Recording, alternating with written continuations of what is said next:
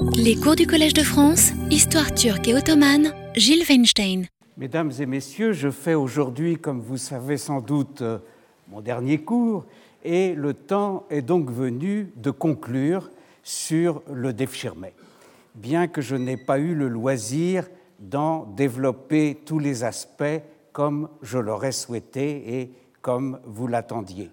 Peut-être une autre occasion se présentera-t-elle de revenir sur cette question. Je voudrais simplement dire un mot sur un point très controversé sur lequel le registre inédit de Defchirme que j'ai examiné et que j'ai cité à plusieurs reprises, le Mali Eden Mudever numéro 7600 des archives ottomanes d'Istanbul, apporte registre apporte des informations décisives, au moins pour son époque, qui est, je le rappelle, le début du XVIIe siècle. Alors ce point controversé, c'est l'âge des recrues du Devshirme. S'agit-il de petits garçons, comme le disent euh, certains textes, ou de grands jeunes hommes? Sans citer tout le monde, je rappellerai parmi les sources externes anciennes quelques données, étant entendu que les différents auteurs ne donnent jamais un âge, ils donnent une fourchette plus ou moins large, mais ils, présentent l'inconvénient de ne pas faire de moyenne à l'intérieur de cette fourchette. Eh bien, un auteur comme Bartholomé de Janot, je vois que j'ai oublié euh, le R de Bartholomé, dit entre 10 et 20 ans. Vous voyez, une fourchette large. Un autre auteur, Caluccio di Salutati, dit entre 6 et 20 ans. Également, fourchette très large. À des époques plus tardives, euh, Guillaume Postel dit de 12-14 ans à 18-20 ans. Jean Chénaud, un autre auteur du XVIe siècle, donne 8-10 ans comme âge minimum, puis varie sur l'âge maximum, donnant tantôt 15 ans, puis 18 ans, puis 20 ans. Enfin, un autre auteur que j'ai eu l'occasion de citer, Bobovius ou Bobovski, fixe le minimum à 10 ans de nouveau et le maximum à 18-20 ans. Enfin, pourrais faire de très nombreuses citations. Dans un texte de 1600, un missionnaire catholique, euh, Francesco Stefani, parle de Giovanotti, n'est-ce pas, de petits jeunes, hommes qu'il fait aller de 10, 12 ans à 25 ans. Et si on considère à présent un texte officiel ottoman, le Kanun Nameh du Devshirme, du règne de Bayezid II, euh, auquel j'ai fait référence plusieurs fois, eh bien, ce texte, donc officiel cette fois, donne comme âge minimum 14-15 ans et comme âge euh, maximum 17-18 ans. Il faut toutefois tenir compte du fait que quand les Ottomans prêtent à quelqu'un l'âge de 14 ans, par exemple, ils entendent que cet individu est dans sa quatorzième année. C'est-à-dire que pour nous, il n'a que 13 ans dans notre manière de compter. Donc je voudrais comparer ces estimations assez fluctuantes, comme vous voyez, ou ces données normatives du canon Nameh à ce que nous apprend ce registre qui reflète la euh, pratique et qui donne pour chacune des recrues enregistré un âge présenté comme approximatif. Avant l'âge de l'individu, on a toujours l'adverbe tarminen, c'est-à-dire approximativement, par hypothèse. J'ai relevé dans ce registre les âges de 400 garçons pris aussi bien en Roumélie, en Europe, qu'en Anatolie. Et je fais les constatations suivantes. L'âge le plus bas rencontré est celui de 11 ans, c'est-à-dire la onzième année. Mais il est tout à fait exceptionnel. À vrai dire, il n'y a qu'un cas sur les 400. Celui de 12 ans reste également très peu représenté. L'âge de 13 ans devient en revanche plus, plus fréquent. Il représente 9,5% de euh, mon échantillon. Et l'âge de 15 ans est encore plus représenté, 15%. Si je regarde à présent du côté des âges maximum, l'âge le plus élevé que j'ai rencontré est celui de 20 ans. Et il n'est pas rare, 16,25% de mes 400 recrues euh, ont cet âge de 20 ans. Mais l'âge le plus fréquent, le plus souvent euh, cité, est celui de 18 ans, 33,5%. Et il résulte de euh, ces données que plus de 80% des garçons recrutés ont entre 15 et 20 ans et que 50% d'entre eux ont entre 18 et 20 ans. Et il semble même que quelques-unes de ces recrues, bien que ce soit formellement interdit par le règlement, soient des hommes mariés.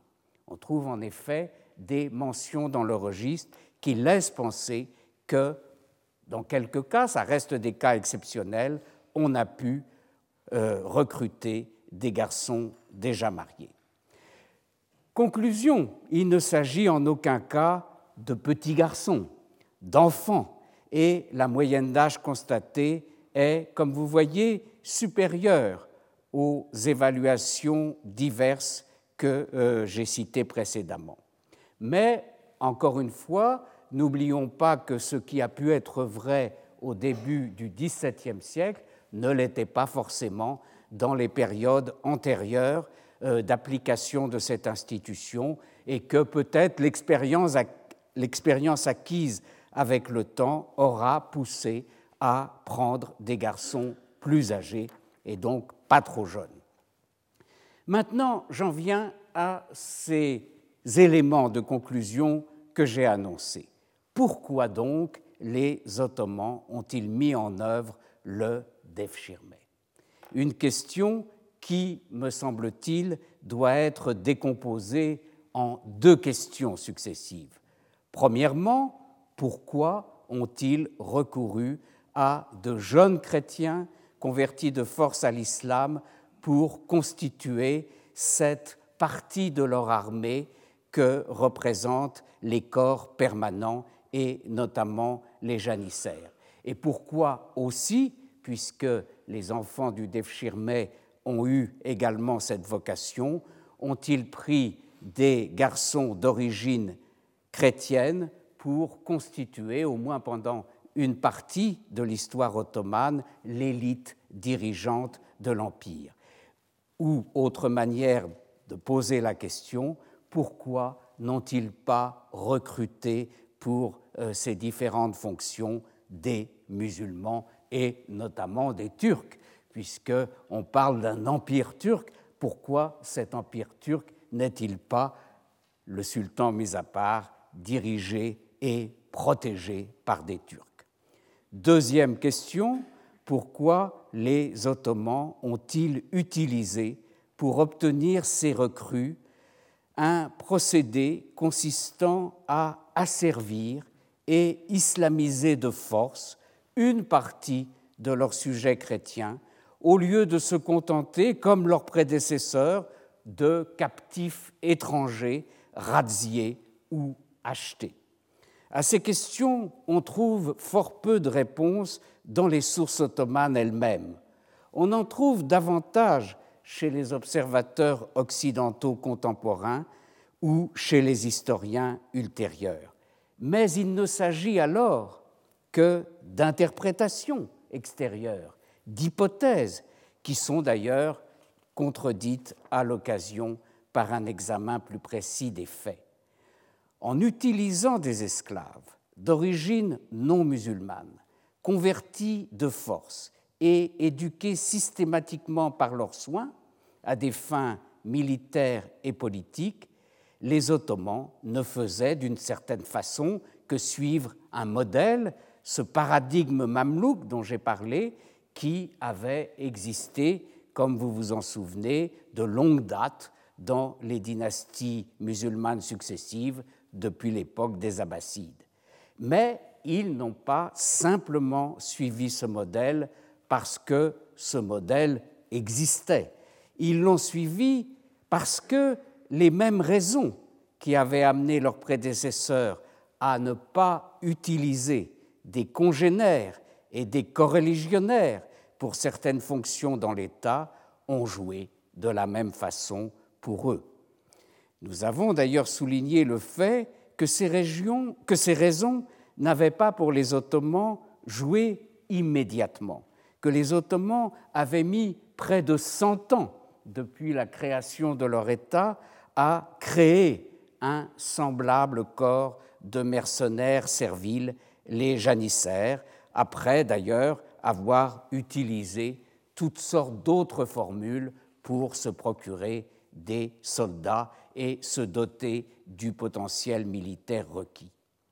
Pourquoi donc ne pas constituer ce corps de mercenaires dont ils avaient besoin sur la base de Turkmènes? C'est à ces Turkmènes que, le, que correspond le terme turc quand on le trouve dans les sources ottomanes de cette époque. Euh, si vous vous en souvenez, j'en avais parlé l'année dernière, le vizir Nizam Ulmouk, ministre des grands Seljoukides, avait préconisé en son temps qu'on constitue un corps de mercenaires sur la base de, euh, euh, jeunes turkmènes.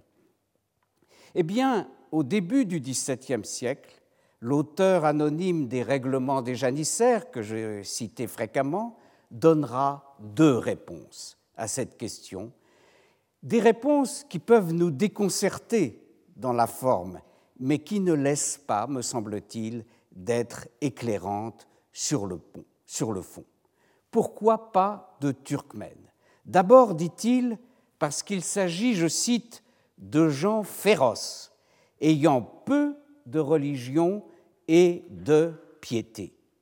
Traduisons, ce sont les us et coutumes de ces populations nomades, ou du moins restées marquées par le nomadisme, qui les mettent à l'extérieur de la culture ottomane commune, de même que leur hétérodoxie religieuse, c'est à ça que fait allusion la mention peu de religion et de piété, de même que leur hétérodoxie religieuse était visée. Ils font d'eux des éléments inassimilables, rebelles au dressage qu'implique la formation d'un corps comme les janissaires. À cette première raison s'en ajoute une seconde pour ne pas prendre des fils de Turcs, comme dit le texte, des Turcs evladlare. Et cette seconde raison est peut-être encore plus importante. Je cite, S'ils entrent au service du souverain, sur place, dans leur région d'origine, tous ceux qui leur sont liés et dépendent d'eux prétendront qu'ils sont devenus eux aussi des esclaves du souverain, des Hunkiar Kule, et ils en prendront prétexte pour opprimer les sujets et pour refuser de payer la dîme et les autres impôts. À l'arrière-plan de ce raisonnement, qu'on peut trouver surprenant, je vois deux idées. La première est que la notion d'esclave du souverain porte assurément en elle une dimension de servitude, mais elle inclut en même temps, par un paradoxe souvent relevé, une parcelle de pouvoir et un statut privilégié, ce que Guillaume Postel, que je citais la semaine dernière, exprimait en écrivant Quiconque est payé de soult du turc s'estime être autant gentilhomme comme est le grand turc même. Or, un fils de turc ne sera jamais un individu isolé. Il est enserré dans un système tribal, c'est-à-dire dans un réseau de relations et de liens de dépendance qui ne sera pas interrompu par son entrée au service du sultan, mais qui continuera au contraire à fonctionner. Les prérogatives dont il bénéficiera en tant que coul du souverain ne resteront pas une promotion individuelle, mais s'étendront à sa famille, à son clan, à sa tribu. Dès lors, les populations concernées, les zones dans lesquelles elles sont établies ou bien évoluent, deviendront ingouvernables. Les autorités locales n'auront plus de prise sur elles. Je cite de nouveau, si l'un des leurs entre dans l'organisation des janissaires, sur place, c'est-à-dire dans leur région d'origine, les Sanjakbey, les gouverneurs locaux, les Alaïbey et les voïvodes locaux, croyant qu'ils ont affaire à de véritables kapekoulous, à de véritables esclaves de la porte, ne seront pas capables de les contenir et de les contrôler. Et dès lors qu'on ignorera en province qu'ils ne sont pas réellement des esclaves du souverain, il ne sera pas possible de les châtier sur place, il sera nécessaire d'en référer au seuil de félicité, c'est-à-dire au pouvoir central, et ce sera une source de troubles et de sédition. Cet effet de contagion du statut de cool à l'intérieur du système tribal, provoqué par l'indéracinable solidarité tribale, ruine le clivage fondamental entre agents officiels et simples sujets du sultan, entre asker et reaya. Or, ce clivage est inhérent à l'ordre politique et social ottoman. Notre auteur explique ensuite l'avantage qu'il y a au contraire, c'est l'autre face de la question, qu'il y a au contraire à recruter des fils de mécréants, des fils de chrétiens. Dans leur cas, en effet, il devient possible de supprimer les solidarités familiales de l'individu, d'en faire un être libre de tout lien, hormis celui qui va le rattacher à son maître, c'est-à-dire au sultan. Dans cette rupture de l'individu avec son milieu d'origine, le fait essentiel est la conversion à l'islam. Ce qui fait des fils de chrétiens des candidats idéaux pour devenir des janissaires, ce n'est pas qu'ils soient chrétiens, mais qu'ils cessent de l'être du fait de la conversion forcée consécutive à leur recrutement. C'est l'apostasie qui va les couper de leur milieu d'origine. Notre auteur anonyme exprime cela à sa manière, je cite, L'avantage dans le fait de recruter des fils de mécréants tient à ce que dès qu'ils embrassent l'islam, ils se montrent extrêmement pieux, ils deviennent les ennemis de leurs parents et alliés. Et comme la division a été introduite entre eux, chacun d'eux montrera de la bravoure et de la vaillance sur les frontières, lieu de la victoire. Et en outre, quel que soit le rang auquel ils parviennent, y compris celui de Yenicheri Ketudase, du fait que leurs parents et alliés sont des infidèles, ils seront incapables de manquement dans la perception sur eux de la djizye, c'est-à-dire de la capitation spécifique imposée aux non-musulmans. Alors ce titre de Yenicheri que cite euh, notre auteur euh, dans le passage que je viens de vous lire, c'est en fait le grade le plus élevé de la promotion interne euh, dans le corps des janissaires. Dans ces lignes que je viens de citer, on retrouve comme vous l'avez constaté, le thème du zèle du néophyte, Ce sont des nouveaux musulmans et ils seront d'autant plus euh, zélés. Mais on trouve aussi l'autre thème de la coupure et même de l'antagonisme entre le cool et sa famille d'origine. Elle le présente, ces lignes, comme un newborn, n'est-ce pas, pour reprendre l'expression de euh, certains protestants euh, américains, un newborn libre de toute attache autre que celle de sa nouvelle famille, cette nouvelle famille étant euh, le corps des janissaires dévoués au service du sultan. Le sultan était ainsi servi par des individus qui ne dépendaient que de lui et qui, par-dessus le marché, lui devaient tout. Il y avait là un autre argument lié au premier en faveur du système. Et c'est ce qu'on lut sous la plume euh, de euh, certains observateurs occidentaux qui ont été sensibles à cet aspect. Voilà des individus qui doivent toute leur avancée, leur euh, fortune à la seule volonté du sultan. Voilà ce qu'écrit un des voyageurs du XVIIe siècle, euh, Gilles Fermanel.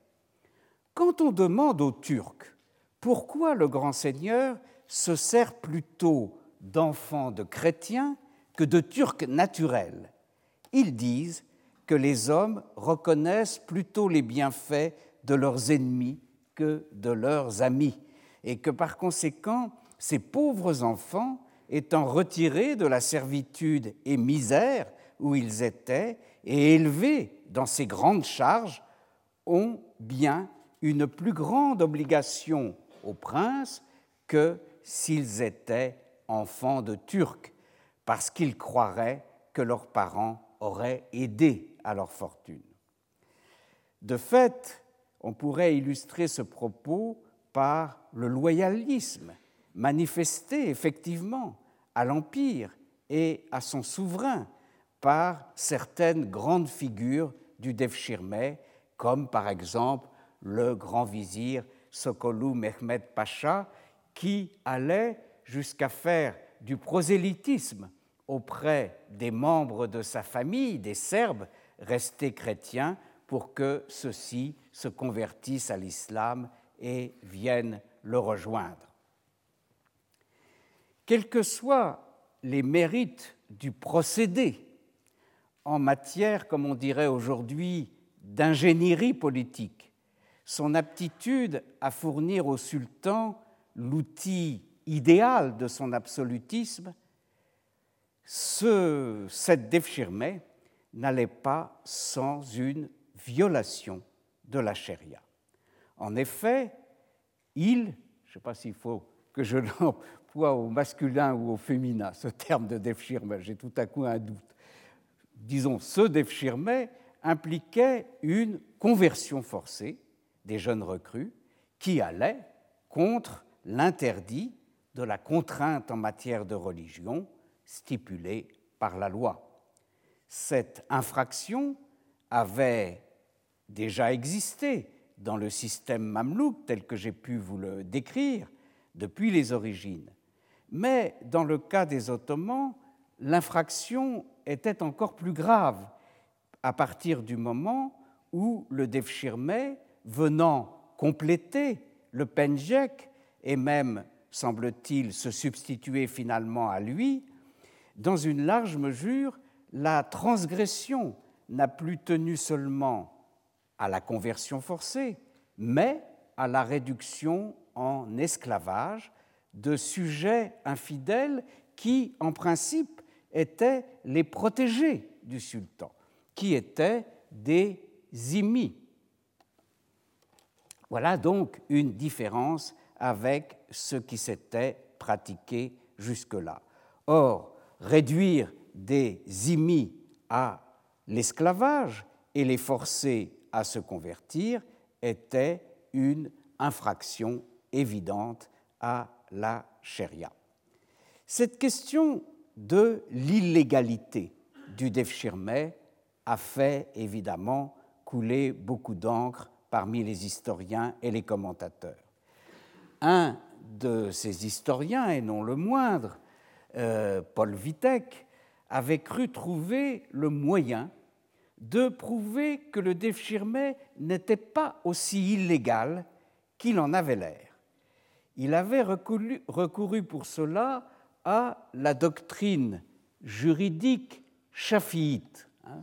Comme vous savez, il y a plusieurs euh, écoles juridiques dans l'islam, plusieurs mazhabs, et le chafiisme est l'une de ces écoles. Or, le chafiisme n'était certes pas la doctrine officielle des Ottomans, mais elle restait néanmoins pour eux une école orthodoxe à laquelle il aurait d'ailleurs arrivé de faire appel en cas de besoin. Or, dans le droit chafi, seuls pouvaient être considérés comme des gens du livre, des halal-kitab, et donc pouvoir accéder au euh, statut de zimi, les populations, ou plus exactement les descendants des populations, qui étaient déjà chrétiennes à l'époque de la révélation coranique, c'est-à-dire à, l'époque où euh, Mahomet a euh, prêché euh, l'islam. Or, ce n'était pas le cas des Slaves. Les Slaves n'étaient pas encore chrétiens à cette époque et Vitek faisait remarquer que ces populations balkaniques, elles étaient composées en partie de Slaves, mais en partie seulement, justement. Et c'est là une objection qu'on n'a pas manqué de faire à Vitek. Par exemple, les Grecs étaient euh, déjà euh, christianisés au moment de, et même depuis longtemps, au moment de l'avènement de l'islam, et par conséquent, aussi ingénieuse que fut euh, la solution imaginée par Vitek, elle n'est pas probante, et d'ailleurs, on ne voit pas dans les sources que les Ottomans, qu'aucun docteur ottoman ait jamais songé à y recourir pour justifier le Defchirme. Pour autant, quelques indices laissent penser que ce problème de la légalité du Defchirme en général a bel et bien préoccupé certains esprits euh, dans l'Empire ottoman, a été pris en considération euh, par euh, certains juristes. Ce qui a amené ces derniers, dans certaines circonstances, à estimer que les garçons issus du Devshirme n'étaient pas des esclaves, ou contrairement à euh, ce que je proclame euh, depuis le début de ce cours, ou du moins n'étaient pas des esclaves comme les autres. Soit que les sujets, ou alors autre hypothèse, c'est que, après tout, les sujets chrétiens du sultan était-il vraiment des Donc vous voyez, euh, il y a eu deux manières d'aborder la question. Ou bien les enfants du Devshirme ne sont pas des vrais esclaves, ou bien les sujets chrétiens du sultan ne sont pas des vrais imis. Et l'une ou l'autre de ces hypothèses enlève au Devshirme euh, son caractère illégale. Du premier cas de figure, les garçons du Devshirme n'étaient pas des vrais esclaves de la porte ou n'étaient pas des esclaves de la porte comme les autres, je n'ai trouvé, à vrai dire, qu'une seule attestation.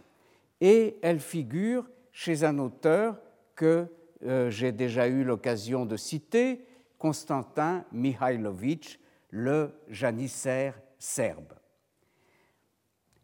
Il n'y a donc qu'une seule référence, ce qui, bien sûr, rend la chose incertaine. Mais je crois néanmoins que euh, ce passage de Constantin Mihailovitch mérite d'être rappelé. Il fait une distinction entre les garçons issus du Penjek et ceux qui sont issus du Devshirme. Les premiers, dit-il, ne transmettent rien après leur mort. Tout va à l'empereur, comme il dit. Au contraire, les seconds peuvent laisser un héritage après leur mort. Ils peuvent laisser leur propriété à qui ils veulent, dit-il. Et cette faculté montre bien qu'ils ne sont pas entièrement des esclaves.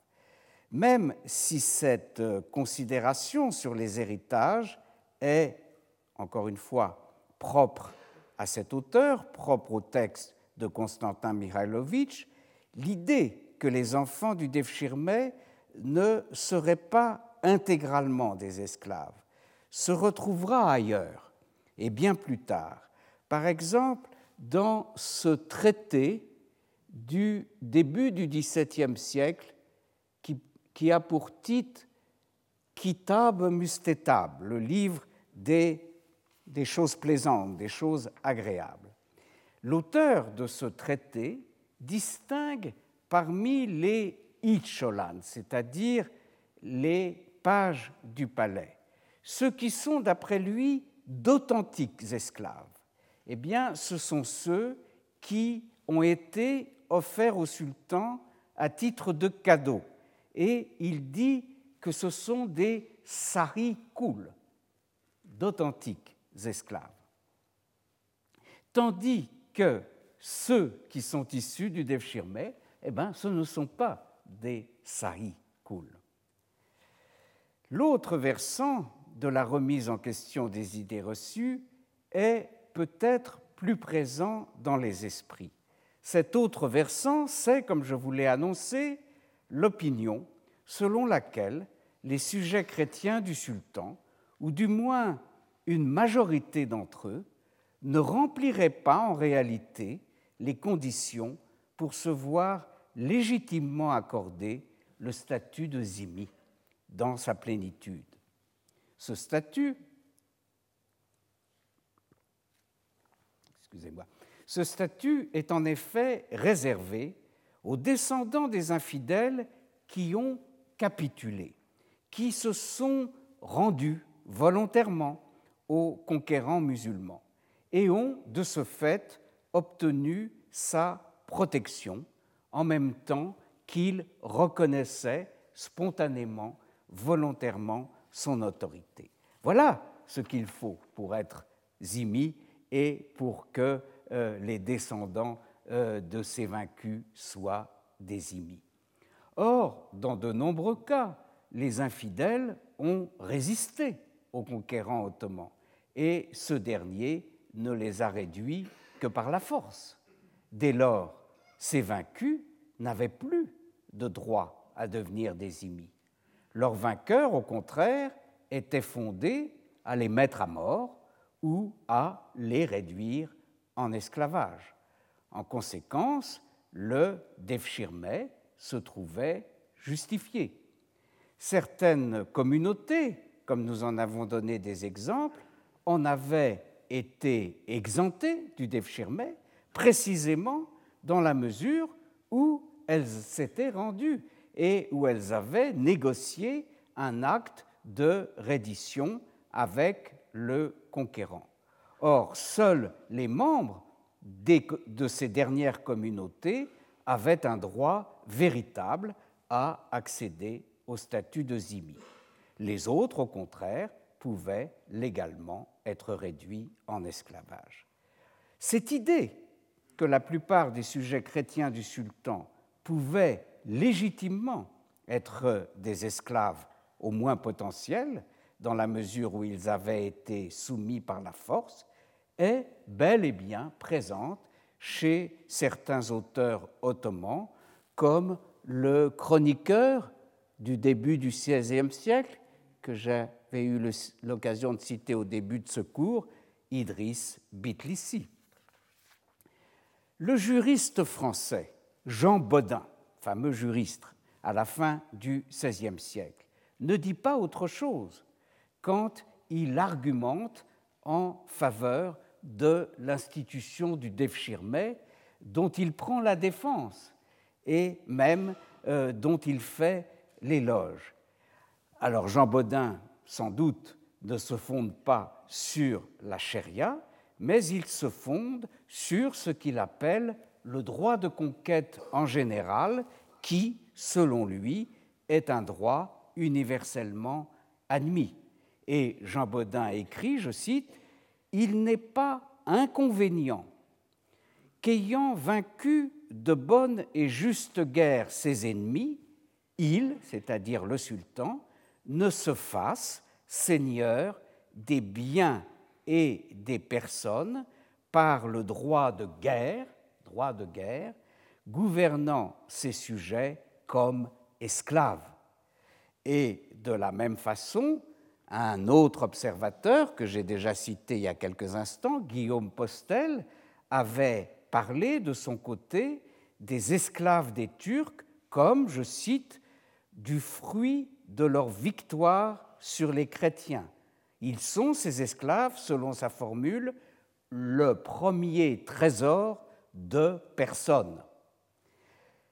Pour revenir à la charia, on retrouve chez certains voyageurs du XVIIe siècle un écho de l'idée sous-jacente chez leurs, interlocuteurs turcs qu'une partie des sujets chrétiens du sultan ne sont pas fondés à bénéficier de certaines au moins des garanties octroyées par la zima, c'est-à-dire par le pacte unissant le sultan et ses sujets non musulmans. On lit par exemple chez Fermanel, que je cite de nouveau, que les provinces de Roumélie, que le grand seigneur a conquises par force et qui ne se sont pas rendues volontairement à son obéissance, sont obligés de lui donner, quand il veut, un certain nombre d'enfants dont il a besoin. Mais les provinces qui se sont rendues, dit-il, qui se sont rendues volontairement au grand seigneur, ne sont pas traitées avec autant de rigueur. Ces affirmations du voyageur font vraisemblablement écho à ce qu'il a entendu dire et ce qui est appelé en termes vagues chez lui les provinces moins rigoureusement traitées correspondrait à ces zones ayant obtenu des privilèges d'exemption du Devshirme, comme j'ai eu l'occasion d'en citer, qu'il s'agisse de Pera, de l'île de Rhodes, de l'île de Kyo, de Sarajevo, de Ioannina, etc. Si, en effet, du fait des conditions de leur intégration à l'Empire, les sujets chrétiens, ou du moins une grande part d'entre eux, ne remplissaient pas les conditions requises pour devenir des immis, le conquérant avait toute liberté de disposer d'eux et le Devshirme ne présentait plus de difficultés juridiques à supposer qu'il n'en ait jamais présenté au moment de sa création à la fin du XIVe et au XVe siècle. Mais il y a un mais. Le problème subsiste du fait que, quelles que fussent les conditions de leur conquête, les Ottomans se sont décidés à un moment donné, je vais être plus précis dans un instant, à prendre le parti par un choix délibéré, dans lequel peut-on imaginer le réalisme a joué son rôle, de d'oublier les conditions de la conquête et, ou plutôt de les réinterpréter de manière à pouvoir considérer tous leurs sujets chrétiens comme des immis. Et de fait, on voit bien qu'ils leur ont appliqué toutes les obligations, les restrictions, mais aussi les garanties liées au statut de zimi. On voit qu'ils les désignent dans les actes officiels, et y compris dans ces actes judiciaires que sont euh, les euh, procès-verbaux des jugements des cadis, il les désigne bel et bien comme des immis. il leur laisse une part au moins de leurs édifices religieux et il les autorise à les réparer. Ils reconnaissent leurs clergés respectifs.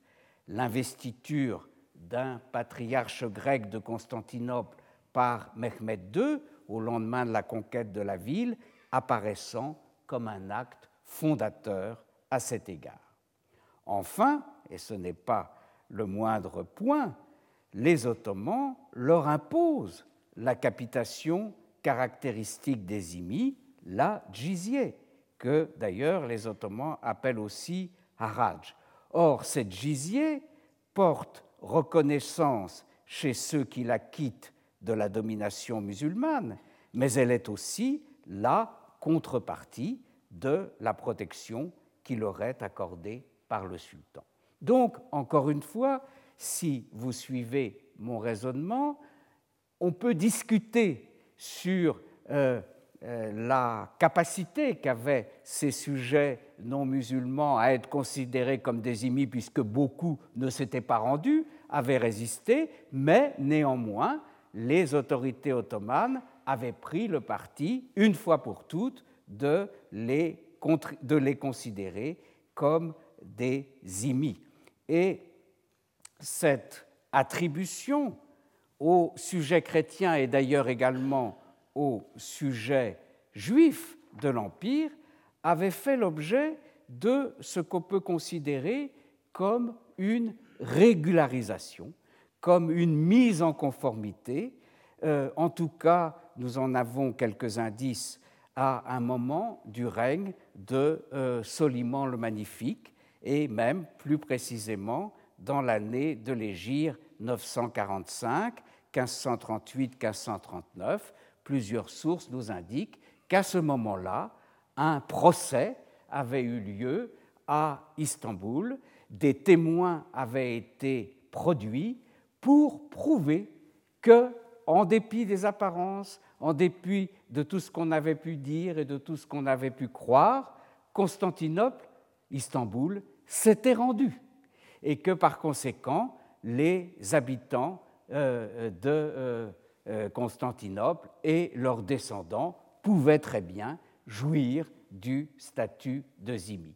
Et il semble aussi, les sources ne sont pas très nettes là-dessus, que déjà sous le prédécesseur de Soliman le Magnifique, Sélim Ier, une initiative du même ordre avait été prise pour régulariser la situation des sujets non musulmans du sultan.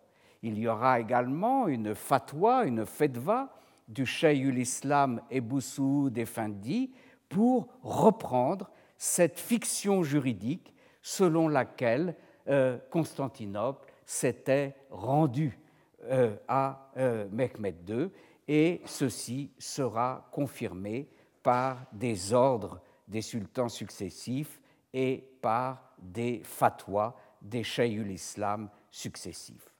Cependant, on est bien obligé de constater que cette régularisation de la situation des immis reste incomplète en ce qui concerne précisément le Devshirme.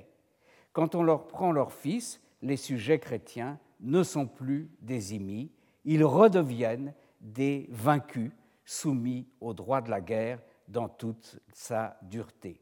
Or, cette exception à la régularisation générale, à la mise en conformité, reste injusticiable du point de vue de la charia. Elle ne trouve, à vrai dire, de justification que dans l'application de la raison d'État. Et c'est bien à cela que le Defshirme nous ramène.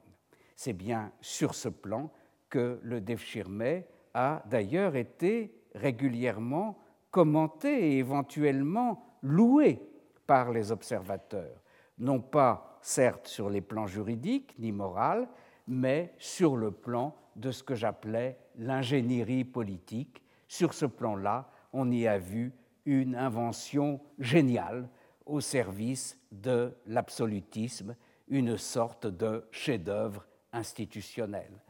Un historien qui fut un grand maître, qui n'est plus guère lu aujourd'hui, euh, Léopold von Ranke, par exemple, a évoqué dans son ouvrage paru à Leipzig en 1877, Die Osmanen und die spanische Monarchie im 6. und 7. Jahrhundert. Euh, ces garçons, donc, il évoque ces garçons qui ont oublié leur première enfance, qui, je cite, une fois transférés comme page au palais, ce n'est pas des janissaires qu'il parle, ce sont des pages du palais, ne connaissent pas d'autre seigneur ni d'autre père que le sultan, pas d'autre volonté que la sienne, pas d'autre espoir que sa faveur. De tels textes, et il y en a euh, beaucoup de semblables en rapport avec le Devshirme ottoman ou le paradigme mamelouk en général, établissent un lien entre la flexibilité et la soumission de l'individu d'une part et sa rupture avec ses racines familiales et locales d'autre part, avec l'oubli de sa première vie et en somme une seconde naissance. Mais, arrivé à ce point, on doit se demander si vraiment les garçons du Defshirme avaient oublié leur première vie. Or, il apparaît que la rupture avec le passé, que l'oubli des origines n'étaient nullement aussi radicaux qu'on l'a dit et qu'on l'a prétendu, notamment lorsqu'on a voulu théoriser le Devshirme. Assurément, le garçon quittait son pays d'origine pour ne plus y revenir, il prenait congé des siens pour ne jamais les revoir, encore que ce dernier point dépendit de l'échelon qu'il atteindrait dans la hiérarchie dans la suite de sa carrière. Certes, d'autre part, la recrue changerait de religion et de nom, serait soumise à un dressage physique et psychologique intensif et passerait le reste de sa vie dans un environnement tout différent. Pour autant, pour autant, cela ne signifiait pas nécessairement qu'il oubliait tout de sa première vie, ce qui serait d'ailleurs d'autant moins vraisemblable que, comme nous l'avons vu, à certaines périodes au moins, l'âge au recrutement était nettement plus élevé qu'on ne l'a dit généralement, et que les prétendus enfants qui étaient levés étaient en réalité déjà des adultes. Cela ne signifiait pas non plus qu'ils ne gardaient pas certaines formes de relations avec leur milieu d'origine, et nous en avons mains exemples dans la documentation. Je voudrais vous en donner quelques exemples. Euh, l'administration conservait la trace des origines de chacune de ces recrues. Ces données figuraient pour des raisons évidentes d'identification et de contrôle dans les registres de Defshirme, d'où elles étaient transmises, au moins partiellement, dans d'autres pièces administratives telles que les rôles de solde, si dans ces derniers les noms des pères et mères chrétiens ont disparu. Ils figuraient dans les registres de Defshirme. Il y subsiste, pour caractériser un individu, pour distinguer un Mehmed ou un Mustapha d'innombrables homonymes, le nom de sa région d'origine ou du chef-lieu de celle-ci. On aura ainsi, dans ces rôles de solde, des Mehmed Tarabouzoun, Mehmed originaire de Trabzon, Trébizonde, des Mahmoud Bosna, des Jafer Vidin, originaires de la région de Vidin en Bulgarie, des Hamza Samakov, originaires de Samakov, ou encore des Heuser Philibet, des Heuser originaires de Plovdiv en Bulgarie encore. Ces toponymes accolés à leur prénom comme des sortes de nisba renvoient, selon toute vraisemblance, à leur lieu d'origine, à l'endroit où ils ont été ramassés. Et ce rappel les accompagnera jusqu'à la fin de leur vie, non seulement dans les pièces administratives, mais probablement aussi dans l'usage courant. Par ailleurs, la documentation livre ici ou là des indices, des liens que les fils du Devshirme pouvaient conserver à différentes étapes de leur carrière avec leur famille et leur région d'origine. On trouve par exemple dans les documents ottomans des archives de Patmos euh, que j'étudie avec euh, deux collègues une note, une teskere privée, non datée, émanant d'un certain Mehmed qui est un page ou un serviteur au palais de Topkapi et qui, à l'origine, était un jeune grec, comme l'indique le contenu du document. Il apparaît en, fait, en effet que ce document n'est autre qu'une lettre adressée à l'évêque du lieu d'origine de ce Mehmed, peut-être une île de la mer Égée. De fait, une mention au version du papier se lit Cette lettre doit arriver à ce diable d'évêque. Et il lui écrit Nous avons entendu dire que tu t'en prenais à notre mère, qu'en outre tu l'opprimais et avais rendu sa maison aveugle en déposant un grand tas de bois devant sa porte. Si c'est vrai, dès qu'arrivera cette note, tu vas laisser ma mère tranquille et enlever le tas de bois de l'endroit où tu l'as mis pour le déposer ailleurs. Sinon, s'il doit encore me parvenir de pareilles nouvelles, donc il communique avec son pays d'origine. Tu verras ce qui t'attend, ouvre les yeux, après les regrets ne serviront de rien. Et ce n'est pas tout, il y a un post-scriptum à son message, et puis tu vas nommer diacre le fils de ma sœur. Ne fais pas autrement. Tu sais bien que la moitié de cette Église appartient à ma mère. Ce document montre bien que du fond du palais impérial, le converti reste très au courant de ce qui se passe dans son pays. En outre, aussi modeste que puisse être sa place, on voit bien qu'elle est du côté du pouvoir, du côté du manche, et vu de Topkapi, un évêque orthodoxe est peu de choses et il a intérêt à filer doux. Très frappante également est une pétition adressée à la porte par un janissaire du nom de Hassan, reproduite dans un ordre du sultan au cadi, au juge et administrateur de Tepedelen, Tepelena en, en Albanie, pour se plaindre de ce que, bien qu'islamisé, est devenu janissaire, les percepteurs continuent d'exiger pour lui de sa famille, année après année, euh, dit le texte, une capitation, un haraj, de 30 aspres. Donc vous voyez, non seulement il a été pris par le Devshirme, non seulement il a été converti de force à l'islam, mais il figure toujours sur le rôle de capitation euh, des chrétiens de son pays d'origine.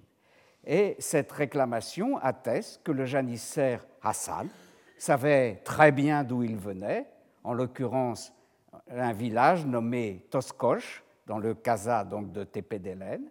Il savait très bien quel avait été son nom chrétien, son nom en, langue infidèle, écrit-il, Kafirje, il s'appelait Lagalik, et on voit qu'il avait gardé des contacts avec sa famille, et que loin d'être animé contre elle du zèle du néophyte, il faisait au contraire tout son possible pour l'attirer d'embarras et lui éviter d'avoir à payer un supplément de jizya. Une autre requête du même genre est adressée au divan impérial par un janissaire du nom de Ali et elle atteste de la même façon que ce dernier savait parfaitement où il avait été ramassé pour devenir Adjemi Olan. Il avait été ramassé à Göridje, c'est-à-dire l'actuelle Korcha en Albanie de nouveau, et il sait qu'il s'appelait alors Yorgi, n'est-ce pas, Georges, fils de Nicolas.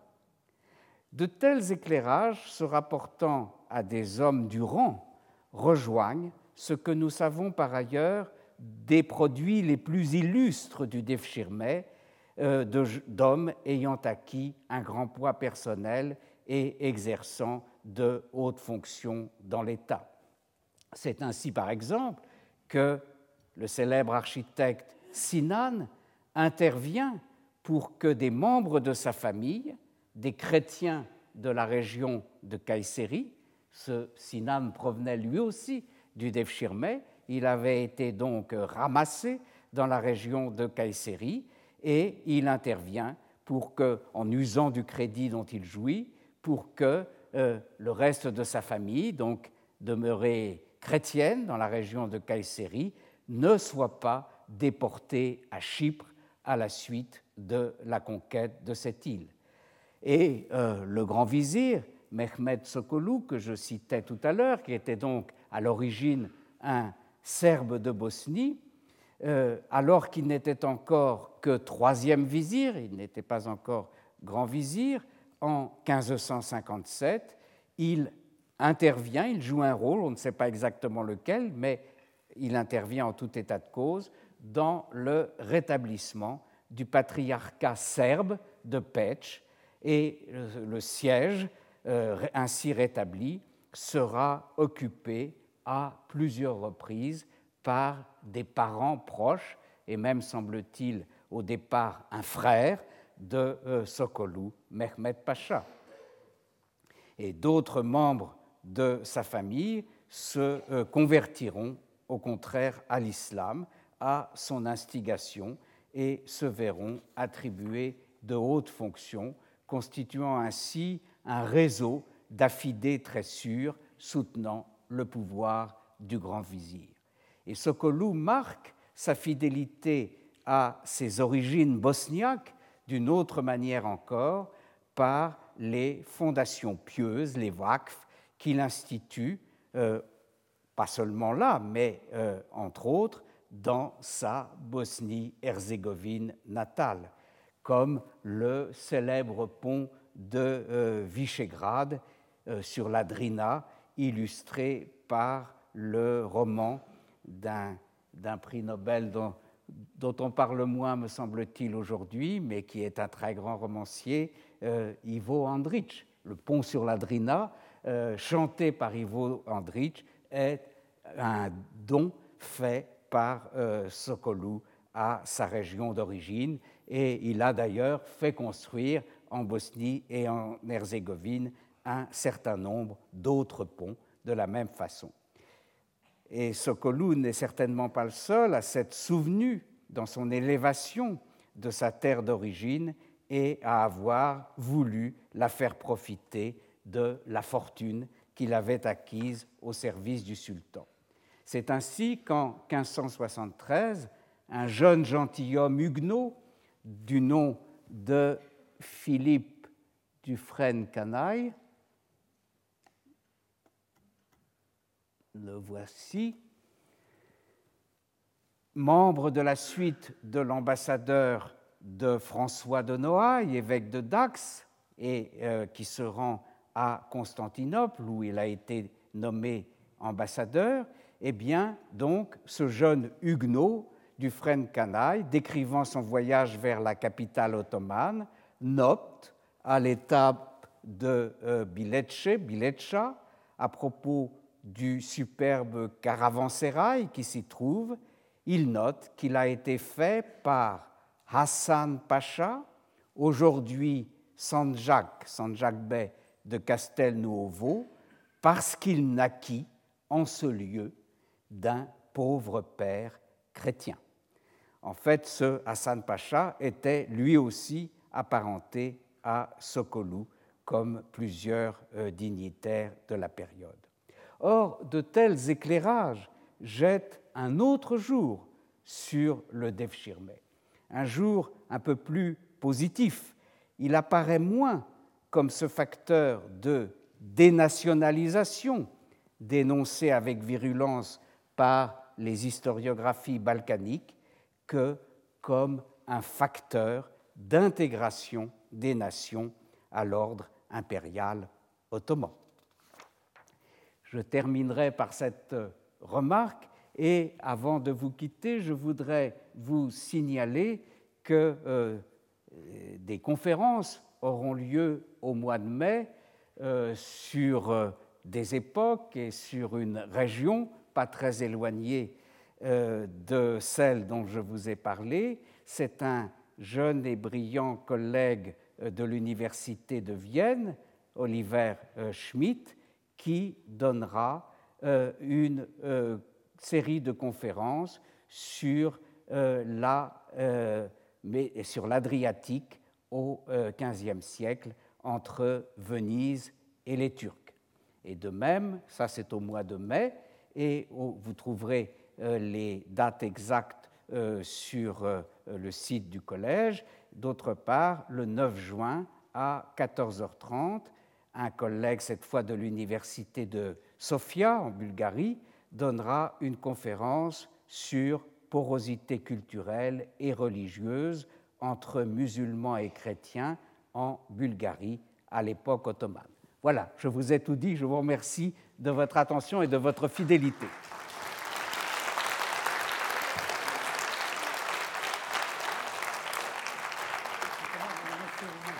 Retrouvez tous les contenus du Collège de France sur www.colège-2-france.fr.